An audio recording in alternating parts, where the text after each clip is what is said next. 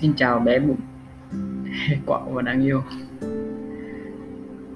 Khi anh có thời gian nhìn lại hai đứa mình thì anh nhận thấy là hai đứa mình có một điểm chung rất hay. Đó là chẳng bao giờ chịu thừa nhận hay thể hiện một cách thái quá hay màu mẹ Em thể hiện rằng em là một người hay quạo và khó tính. Nhưng trong thật tâm em thì em lại rất quan tâm người khác. Hiền lành và rất đối mong manh anh thì chẳng thích khoe khoang những điều mà anh đã giúp đỡ người khác. Mặc dù anh giúp người khác rất nhiều. Thậm chí anh còn ghét những người như thế mà coi họ là giả tạo, lầm màu. Ví dụ điển hình là thái hiện và đó là điều anh sẽ viết cho em ngày hôm nay. Về một bụng hiền dịu và đầy yêu thương. Nguyên do thì anh nghĩ có lẽ chúng ta biết được ý nghĩa thực sự những việc chúng ta đã và chúng ta trân trọng nó. Chúng ta bỏ đi những thứ chỉ có giá trị, hình thức bên ngoài. Tùng biết rõ rằng yêu một người nó khó như nào, và tình yêu đối với bụng nó quan trọng như nào. Anh thực sự muốn biết là nhờ đâu mà em có thể có được những suy nghĩ về tình yêu như vậy? Những điều em đã trải qua, những biến cố trong tuổi thơ em chắc là em đã phải trải qua nhiều chuyện lắm nhỉ? Nếu được thì tâm sự với anh nhé.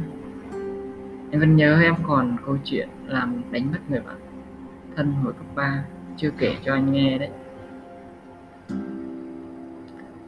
Và anh cũng không biết là có phải vì vậy mà anh chỉ dành tình yêu của anh à, của mình dành cho những người thật đặc biệt hay không. Vì em biết rằng tình yêu nếu được trao đúng người thì sẽ, sẽ thật hạnh phúc. Còn nếu không thì nó sẽ thật đau khổ. Và anh chẳng hiểu sao anh lại may mắn trở thành một người đặc biệt và được em yêu nữa. Bụng là người đầu tiên tặng cho anh những món quà mà tự tay làm đấy, một chiếc khăn quà cổ em tự đan. Cũng bụng là người đầu tiên chăm lo cho anh việc quần áo, chăm sóc da, rồi đầu tóc rồi bụng cũng là người con gái đầu tiên ngoài mẹ anh, chăm cho anh lúc ốm. Ấy nhìn vào đấy thì ai bảo bụng là người khó tính cục súc cái chứ? Vậy mà anh lại không biết trân trọng những điều đó.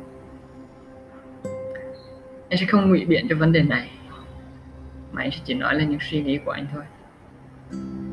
Anh cũng là người thích những thứ thực chất chứ không có lòng mỏng và ở thời điểm em làm cho anh những điều đó, anh lại nghĩ những điều đó không cần thiết đối với mình.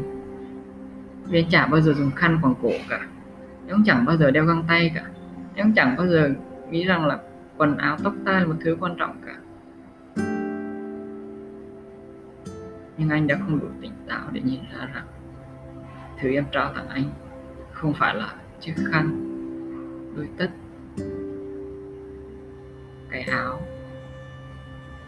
Mà đằng sau đó, em đã trao tặng cả con tim cháy bỏng của mình, tình yêu thiêng liêng của em. Và em biết không? Đó chính là điều mà anh cần nhất trong cuộc đời này. Yêu em yêu em rất nhiều.